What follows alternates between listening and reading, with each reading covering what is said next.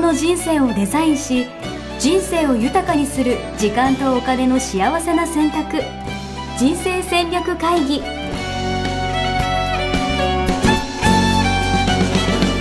の番組は将来の仕事やお金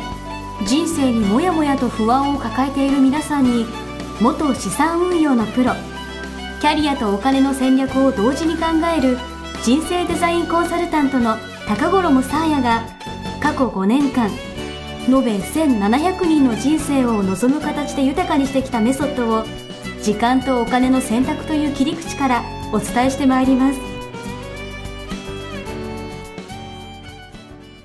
皆さんおはようございますおはようございます。ミッションミッケ人生デザイン研究所の高頃もさやですやってみようかをやめてみた応援やしです。はいまた変わりましたねいやいや変わってないです変わってないです。やめただけですから。一旦やめただけやめなるほどただけですから。そう毎で週す。人にはね楽しみいやにしてます人にはやっぱ休休む期間も大事ですから。なるほどはいそうです。はいじゃあ一今回日やのめてみて、そうです。反応を見てまた決めようと思ってます。なるほどそれね大事ですよねお、ああのりがとうございます。うんやってみていろいろうんあの試してみてそうのん結果を反映させていくっていうねうん、改善改善っていうのをねまさに。うんそれ今まさ日にのテーマにもねつながると思いますがそう、うんそういうことを話したくて、今日のテーマを設定させていただきました。はい。じゃあじゃ今あいい日でのテすー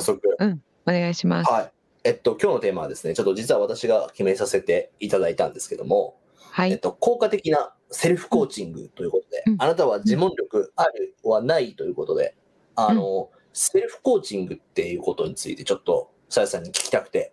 はい。このテーマを設定させていただきました。うん。で、あの、セルフコーチングって、まあ、コーチング自体ね、あまりこうう、ん取り入れてるっていう方が多分少ないと思うんですけれども、あの、それがまたセルフとなるとね、もっと難しいというか、あんまり考えたこと、えーある方は少ないんじゃないかなと思うんですが、あ、やっぱそうなんですか。セルフコーチングってみんなやってる感じじゃないんだ。うん、多分やってないと思いますよね。なるほどね。うん、いや、なんいやなんか、うん、あの、まあいろんな人の応援をするにあたって、は例えい。ばなんかどどんなことチャレンジしてますかとかねどんな目標ですかとか、まあなんかどんな応援してもらいたいですかみたいな話をこう聞くことが多いんですけどうん、うん、やっぱみんな自分のこと意外とやっぱ知らないなと思ってうん、うん。やっぱそれがもっと明確だったらとか課題感とかがもっとクリアになったらもっとなんうんか行動をたくさんできるのにうん、なんかまあそもそもなんか夢とか目標が見つかんないからとかうん、なんか今何が本当にそれ必要なのかみたいなのがやっぱ自分でも気づいてないみたいな人ってやっぱすごい多いな、多いなってすごい最近思っていて。うん、うん、うんもっとみんなが、まあ、それこそコーチングとか、まあ、セルフコーチングなのか、なんかそういうことができるようになったらいいのになと思って、ちょっと、うん、さやさん教えてくださういんということで、うん聞きたかったんでございます。うん、はい、ありがとうございます。あの、とてもね、いい、あの、テーマだと思いました。おはようございます。うん、で、これ、たくさんあるんですけども、実は、あの、これについてお伝えしたいことが。はいはいはい。うん、で、あの、一つは、その、えっ、と、何について応援してもらいたいですかって言って言えないっていうことは。あの人生で何をどこに行きたいか何を目指してるかっていうのが明確に分かってないっていうことですよね。うんそう。それだとねもったいないですよねせっかくもう応援したいって言ってる、ね、人がいても。いや、そうなんですよ。そもそも応援してもらうことないというか、うんう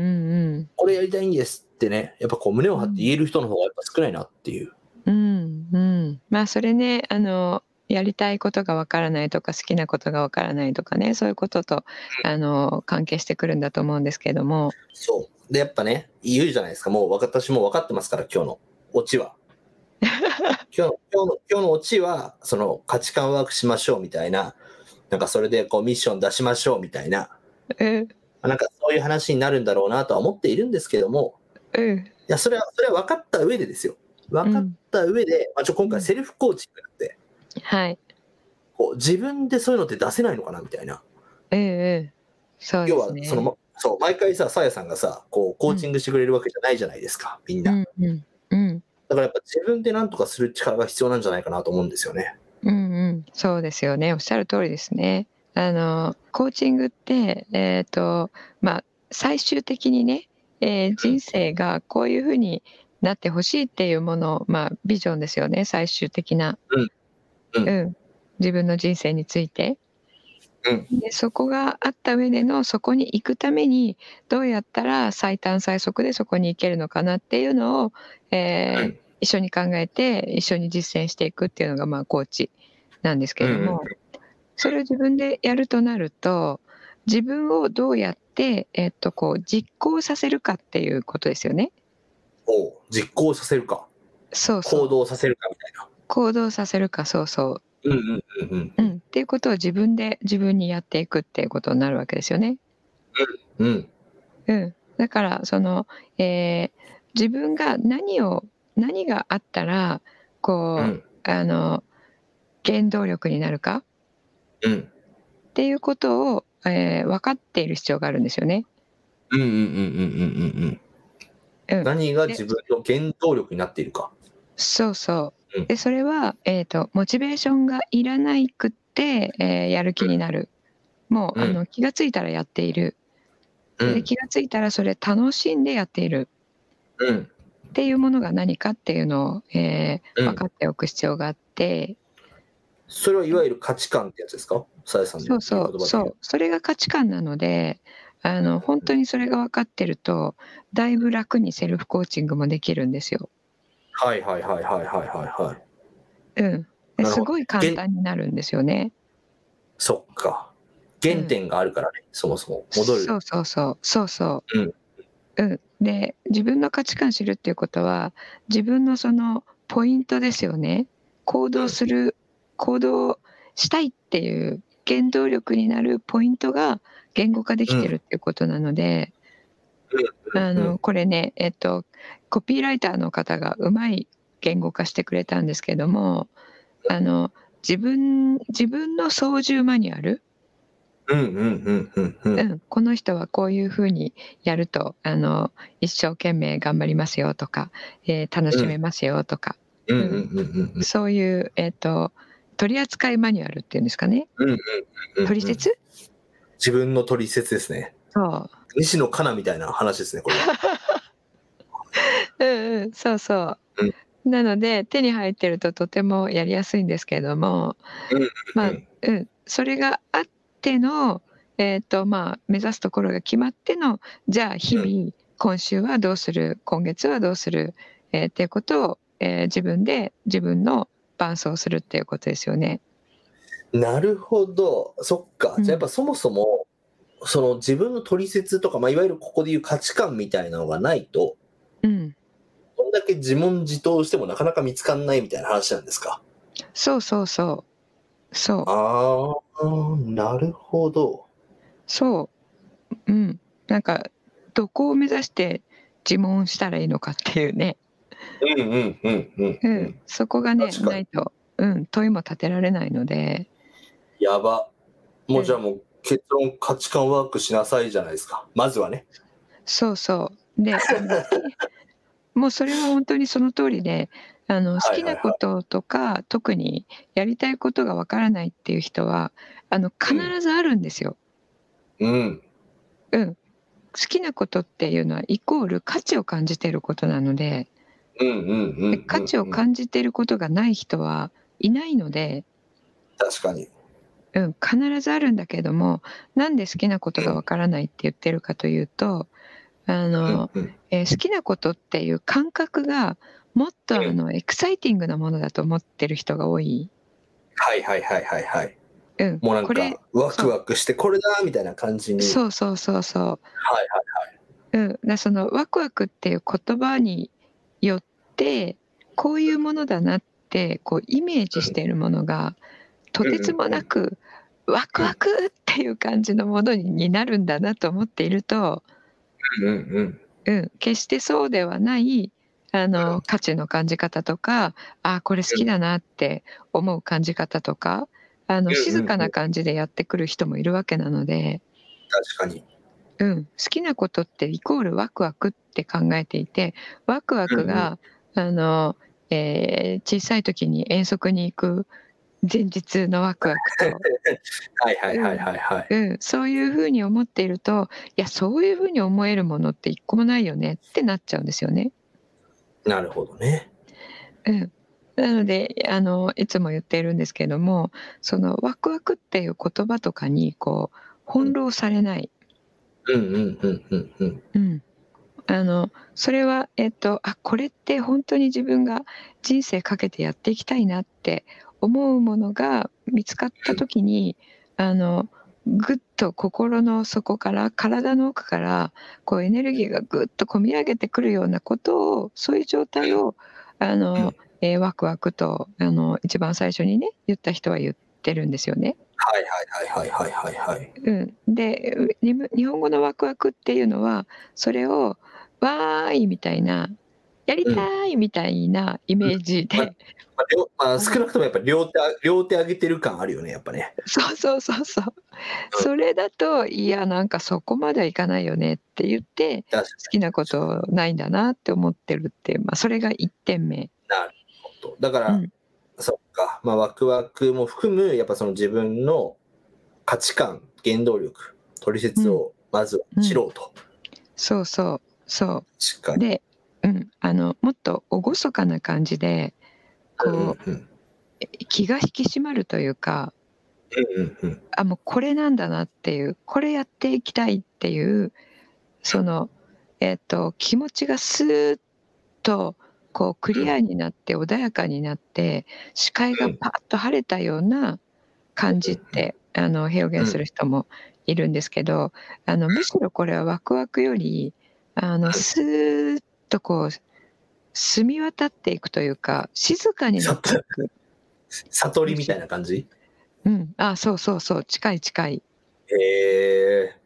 うんなるほどね。うん、でそっちの方が実は近くてあの価値を感じているものをやってる時っていうのはあのその物事に没頭していわゆるフロー状態に入っている時でうんうんうんフロー状態に入れるっていうのはそれに価値を感じているわけなので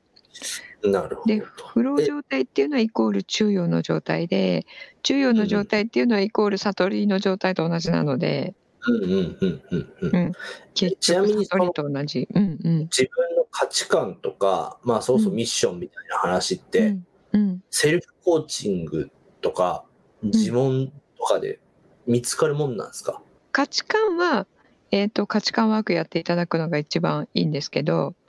うん、それが分かった後セルフコーチングのそれを使ってセルフコーチングやる、えーことは非常に簡単になる。なるほどね。じゃあやっぱそれ見つからずに全部セルフコーチングでやろうっていうのはなかなか難しいのかな。うん、あの向かう場所がね分からないで何をコーチングできるのかなっていうことですよ ね。なるほどね。あなたはそもそも、そっか、要は宝のん向かうじゃあ富士山目指すなら富士山っていう行き先が決まってないでしょみたいな。そうそうそうそう富士山のとてっぺんに行きたいのか、あのうん海でねあのビッグウェーブに乗りたいのか、うんうんうん。うん、ビッグウェーブに乗りたいんだったら何ですかあの、えー、とパドリングやってあの、うんうんバランス取ってみたいなそういうことを習得していくっていうのが一個一個決まるわけじゃないですか。うんうん。うん、で富士山登るんだったら何ですかねあの違う筋肉足腰、まあ、登山具使ってとかね。うん、そうそうそうえ全然やることが違ってきちゃうので。あ確かのにそもそもね、うん、何をコーチングするかっていうのも、えー違ってくるのでその目指すところがね決まってないとやっぱりセルフコーチングってっていうかあの人に対人にやってもらうコーチングも頼みようがないですよね。うんうんうんううんん。確かに。で、うん、さっきあの好きなこととかが見つからないっていうことの一つ目があのワクワクをちょっと、えー勘違いしているっていうところをお伝えしたんですけどうんもう一つはもう分かってるんだけどそれは、うんあのそれだと、えー仕事にならないよねって最初から除外しちゃってるケースあー諦めちゃってるみたいな。諦めちゃってるうんうんうんうん。で好きなことが見つからないって言ってるケース。うんうんうんうん。うん、でそれはあの仕事になるならないのジャッジが好き嫌いをあの特定する時に入っちゃってるので、うん。うん、それとこれは分ける必要があるんですよね。なるほどね。まあ、そもそもお金になるかならないか前提で全部考えちゃってるってことですもんね。そうそうそうんうんうんうんうそれ2段階に分けてこれやりたいかやりたくないのか、うんうんうん。うん、生涯かけてやっていきたいのかそうじゃないのかっていうのを、えー見極めるで、うん次の段階でじゃあ、うんその活動で、えーうん収入を得るにはどうしたらいいかって2段階で考える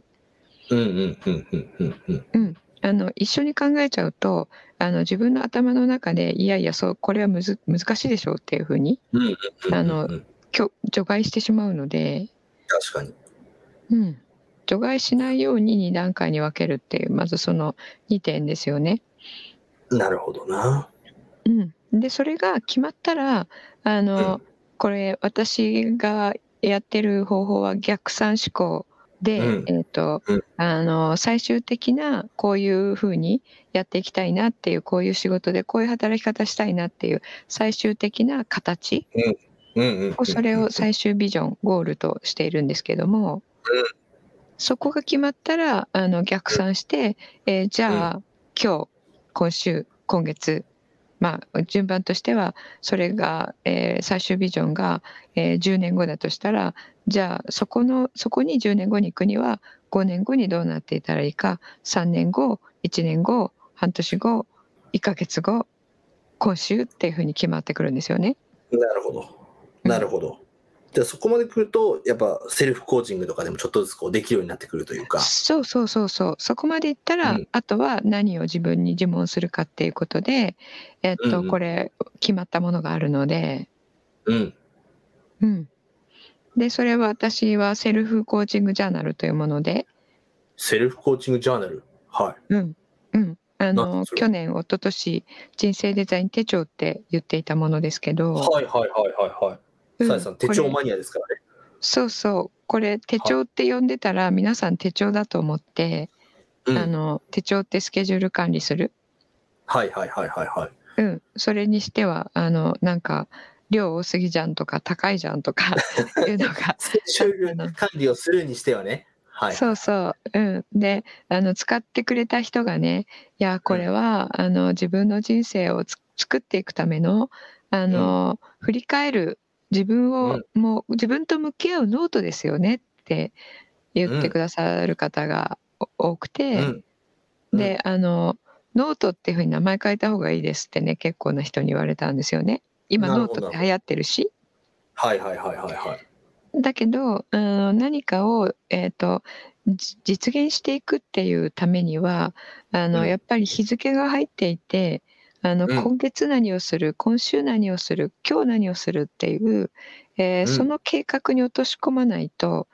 実行していかないじゃないですか。うんうんうんうんうん。うん、ビジョンがあっても今日じゃあ何するのっていうのにビジョンが落とし込めないから、うんあのうんこう描いていてもね、えーとうんずーっと描いていて、まあ、蜃気楼みたいにあの、うんうんうん行っても行っても遠くにあるってことになるんですよね。うんうんうんうんう。うんん、でそれを人は夢と呼ぶ。 新気楼、新気楼の状態を。そうそうそ。はいうはでいはい。実現し始めたら夢と呼ばないのでうん。なるほどね。目標とかになってくるってことですか。そうそうそうそう。うん。そう、うん、だから実現えちょちょっとずつでも実現し始めているっていう状態を作るためには、あのやっぱり、えータイムスタンプがあって、えーうんであのその時期に何をするっていう時間と一緒に時間軸と一緒に、えー行動計画立てる必要があるのでうんうんううんん。そこであの最終ゴールからこう逆算してくるっていうね考え方を使っているんですけれども、なるほどね。うん、じゃあそう考えたら、じゃあうんもうあれですか。自問力なんか、極論いらないって話ですか、これもしかして。なんかうんえっと今、か価値観ワークやって価値観決めてミッション決めて、うん、セルフコーチングジャーナルさえあればそうあの申し訳ないですけどその通りっていう今日ねこれを伝えるために今日これやったわけじゃなくてね、はあのなんかちょっとえー、そういう結論って思った方もいらっしゃるかもしれないですけどこれあの宣伝のために今日ねこのテーマやったわけじゃなくてねあのやすしさんにね素朴に「どうしたらいいんですか?」ってね聞いていただいて取り上げたものなんですけれども、うんうんうんあのそのためにこう3年4年かけてセルフコーチングジャーナルね作ったのででこれは本当にあの手前味噌になりますがこんな、こんな手帳見たことないっていうす 優れものだって手 前手前味噌です、それは。うん、言っていただいているのではいはいはいはい。で、まあ、そこにね載っている質問なんですけれどもこれをね今日あのご紹介したいと思います。えぜひお願いします。どんな問いがあるかってことですよね。でもやっぱうん自問力っていうのは、要はけ結論的にやっぱいい質問が自分にできるかって話ですもんね。そうそうそうそうそうだから自分に行動させる。いい質問のこう引き出しをこう増やしていくみたいな、うん、そうそなんかそういうことは大切ですよね、きっとね。う。うん、そう。じゃあ言いますね。はい、お願いします。はい。まず、現在地を把握する。はい。うん、自分の現在地、現況ですよね。状況。うん。うんで、これを正確に把握する。うん。今自分がどこにいるのか。うん。うん、で、その把握するときに、あの、えっ、と、過去にやったこと、やらなかったことっていうのを、あの、明確に、えー理解して、えー把握することが大事なんえです過けど去も。にやったことも、やらなかったこともってことですかそうそう。こうれーん皆さんできたことできなかったことっていう言い方をするんですが、うん。うん、要するにあの完了したことうん。完未完のことってことですよね。なるほど。うん、完了したことと未完のことをあのきっちり把握するっていうことなんですけど、うんそこにあのできたできないっていう言葉を使った時にうん。あのできたできないってこう完了未完っていうそういう意味で言っているんだけれどもそれがいつの間にか、あの、ジャッジ評価、ううんん。になってしまってできないことにガクンときてああまたできなかったやっぱりあの自分ってこういうのできないんだよねみたいにうん。うん。落ち込んでしまう。うん。うん。うん。うん、っていうことをあの、えーゼロにしたいんですよね。なるほど。だだから、やらなかったとか、もし、まあ、できてなかったからといって、うん、じゃあ、それがダメってわけじゃないってことですもんね。そうそうそう。そう。うんうんでそれをあの見るのが嫌になってそこでジャッジしてしまうと見るのが嫌になってしまうので、うんあうん、の確か振りに。返りっていうのができず、確かに。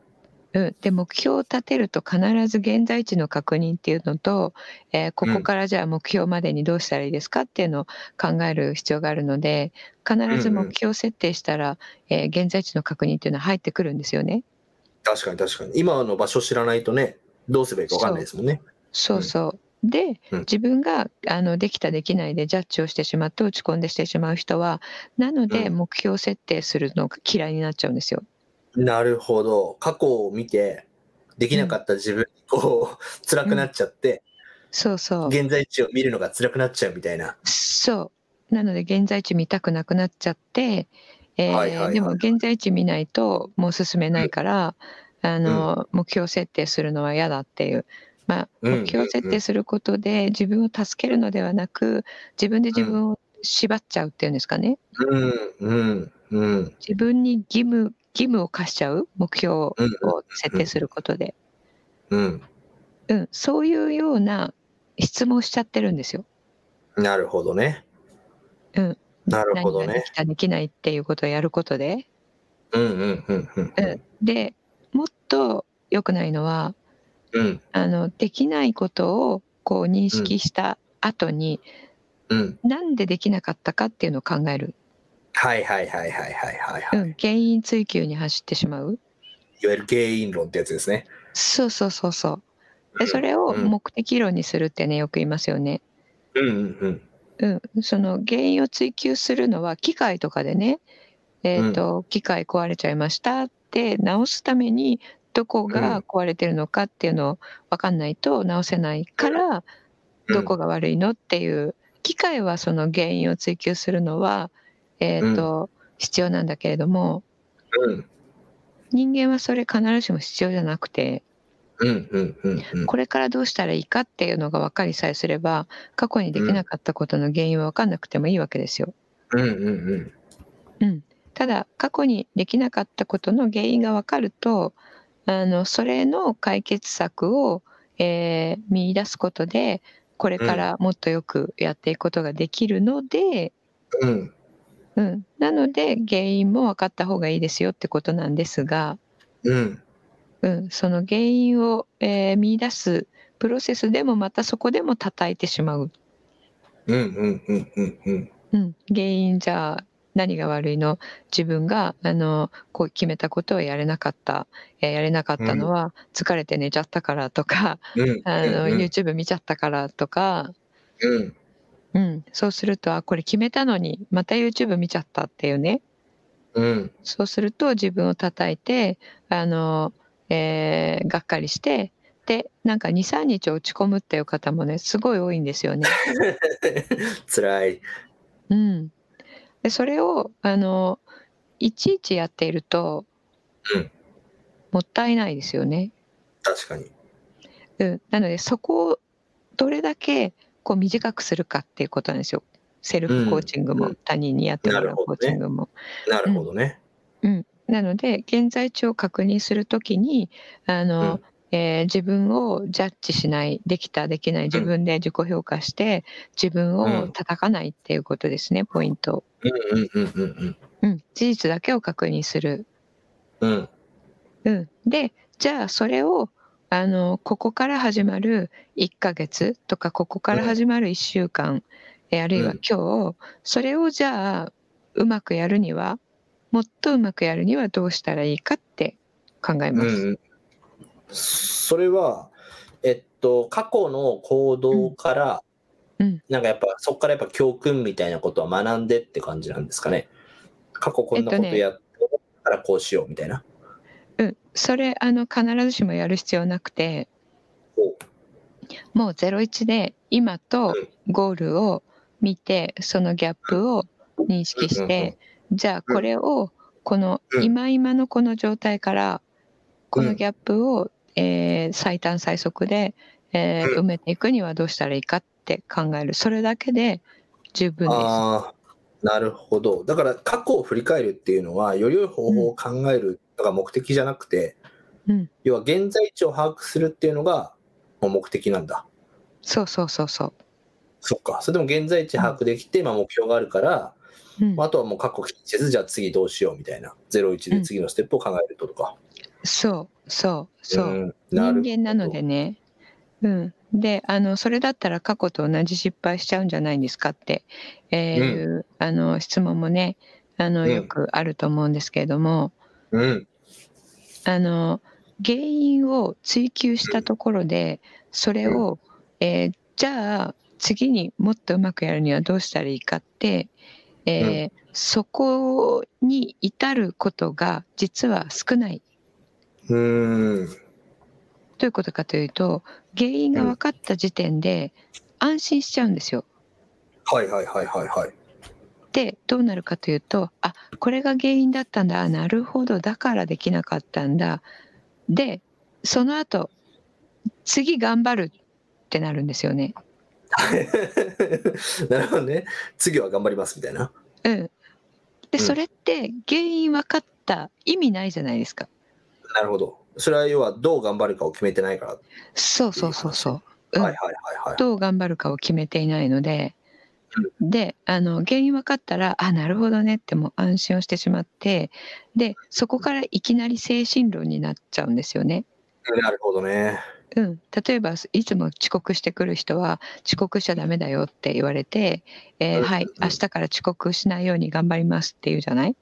うんうんうんうんうん。うん、えそれ言っても絶対遅刻するわけですよ。うんうん。え頑張りますって今までも頑張ってて遅刻したわけなのではいはいはいはい。うん、でそれがね今まで、えーとえー目覚まし時計1個だったからあの、まあ、それが原因ですと消しちゃうので、うっんうん。ていうことが分かったら、じゃあ今度10個置いときましょうっていうふうに戦略を立てられればいいけれども、あの大体はあの目覚まし時計消しちゃいました、えー次は消さずに頑張りますうんってなるうんことが多いのでうんうん。それだとあの戦略を立ててないんですよね。なるほどね。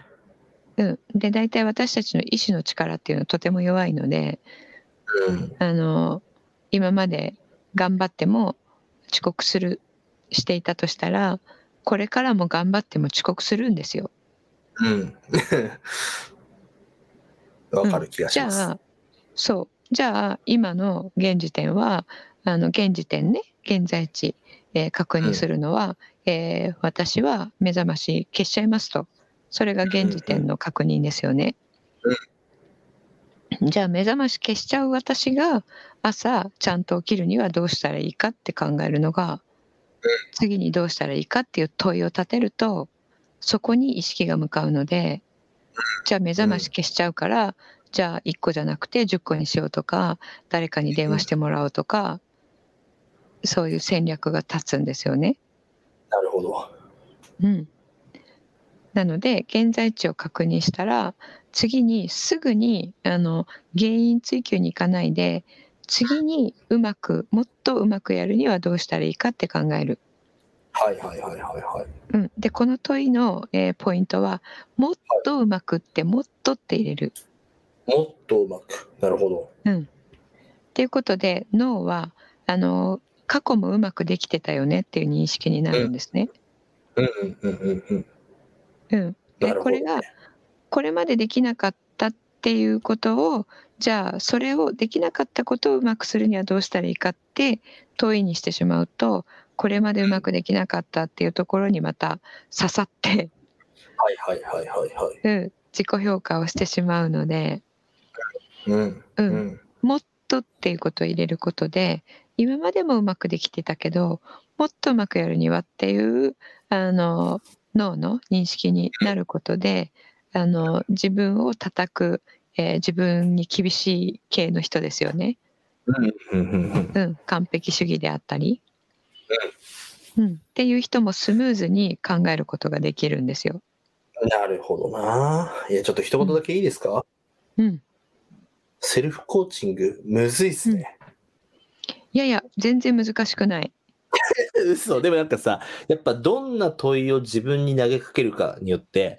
うんやっぱこう、出てくる、返ってくる言葉って変わってくるじゃないですか。うんうん、だから返ってく今るのこう言葉というか気持ちがね、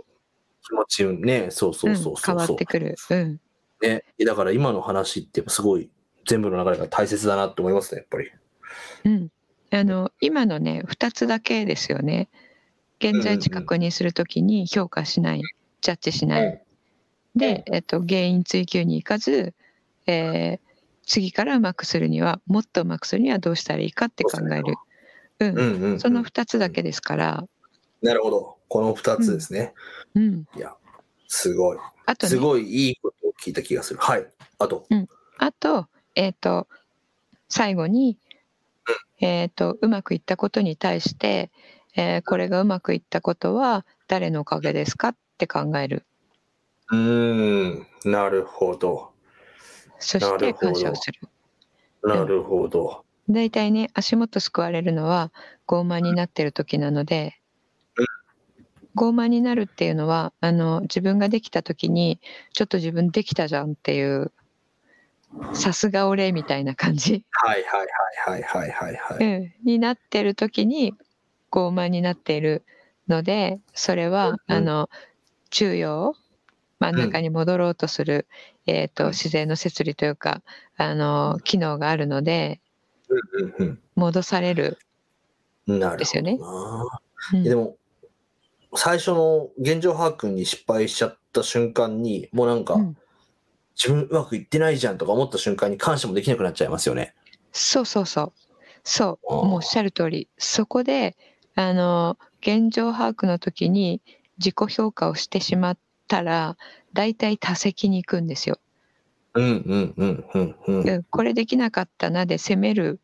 でその後あの、えー無意識なんだけれども別にあのなんとかさんのせいでとは思わないんだけれどもうんあうんあそこで球が転がってきたから転んじゃったとか、うんまあ、何々したせいでみたいな感じになっちゃうんですよね、でもね。そうそう、ううんんそれが自分の中を顧みる見る以外のことだったら全部他責に入るので、うんうんうんううんん、あの人だけではなくてねうんうんうん、誰とかのせいでっていうふうに考えるとあちょっと誰かのこと今責めてたなって、えー気がつくけれどもそうじゃなくて、あの何か違う、えー人じゃなくて何か違うこう、えー自分がうーんあがなえないようなものが起こった時、うんうんうんうんうんうん、例えば電車が遅れたとか、うん、遅刻したのは私は起きたんだけど電車が遅れたからっていうのはあの人のせいにしてるとは考えないわけじゃないですか、うんうんうんううんん自分としてはそれ事実だからっていううんですけど確かにあのそのけ考え方は自分をあの、えー顧みていないので、うんうんうんうん、全部他責になるんですよね。なるほどな、うんいや多席っすごいてあの傲慢になっていく第一歩なので、うんうんうんうん、そうするとあの戻されるようなことが起こるので多席してる人ほど不幸な出来事に見舞われてるんですよね。うんうんうんでもそれもやっぱり自分への問いかけの仕方の癖みたいなそうそうそうそうそうそうそうでちゃんと問いかけるとその思考も、あの、えーなくなってくるのでうんうんうんうんうんあの全てはあの自分の中にあるんですよ自分の中というのは、自分の認知なんですね、うんうんうんうんうん、なので、えっと、あちょっと不幸なことがあるなとかうまくいかなかったなっていうのがあったら自分を叩くっていうことをせずして自分のどの認知がこれをもたらしているのかどの心の状態がこの外側の状態をもたらしているのかっていうことを見るとあの一個視点があここが見えてませんでしたねっていうものが見えてで次からは、まあ、いわゆる失敗みたいなことにならない、ちょっと今のちょっと端折っちゃったので難しかったかもしれないんですが、うんまあ、あの人を責めるっていうことをね、えーしないっていうところが大切ですっていうことですね振り返りをするときに。ありがとうございます、いやさやさんもう時間もたくさん経ってしまったんでああそ本ろそ当ろですね。うんあれですけどはい、いやでもなんかすごいでも今日思ったのはうんうーんと、なんか自問力みたいな話で言うと、自分にいい質問さえすれば、うんうーんと、なんかいい答えが返ってくるみたいな。うんだからさっき言った質問のこう、なんだろうな。いい質問さえできればいいのかなと思ってたんですけど、まあ、それこそ自分のね、こう取説を知っておくみたいなうん話も含めて、やっぱなんかそのベースみたいなのをまずやっぱ整えないとうんダメだなっていうのが、なんかちょっと気づきました。そうですねそううん。実はその通りでやっぱりあのいつもお伝えしてるんですけどあの感情を生む元凶になる、えー認知ですよね、うんうんうん。うん、あの自分のやったことやれなかったことあうんのどうやって認知するかっていうのが実はすごい重要になってくるんですよね。うんうんうんうんうんう。ん、でまあそれをあの修正するのが中庸思考っていうことになるんですけどうんまたこれはうんうんね日を改めてお伝えしていきたいかなと思います。いやーまだまだ実践すべきこと、学ぶべきことたくさんあると思いますので、引き続きよろしくお願いします。はい、はい。ちょっと今日長くなりましたがあはいりがとうございました。はい、ありがとうございます。ぜひ皆さん、はいあの、価値観ワークはもちろん、今日出たセルフコーチングジャーナルですかね。あれは、どっかで今買えるんですか、あえっ、とホームページのあのトップはに載ってます。うんえーあそうなんですねみちょみっけ .com ですね。はい。うんぜひ皆さんチェックして、あの皆さんのね、セルフコーチングの良き相棒としていただければいいのかなとうん思いますんで、はい。よろしくお願電いし子ま版す。もありますので。はあい。そうなんだ。すごい。うんぜひそれもじゃあチェックしてみてください。はい。はい。ということで、じゃあ本日はこれで以上はでいいですかね。はい。はい。ありがとうございました。はーい、ありがとうございました。はい。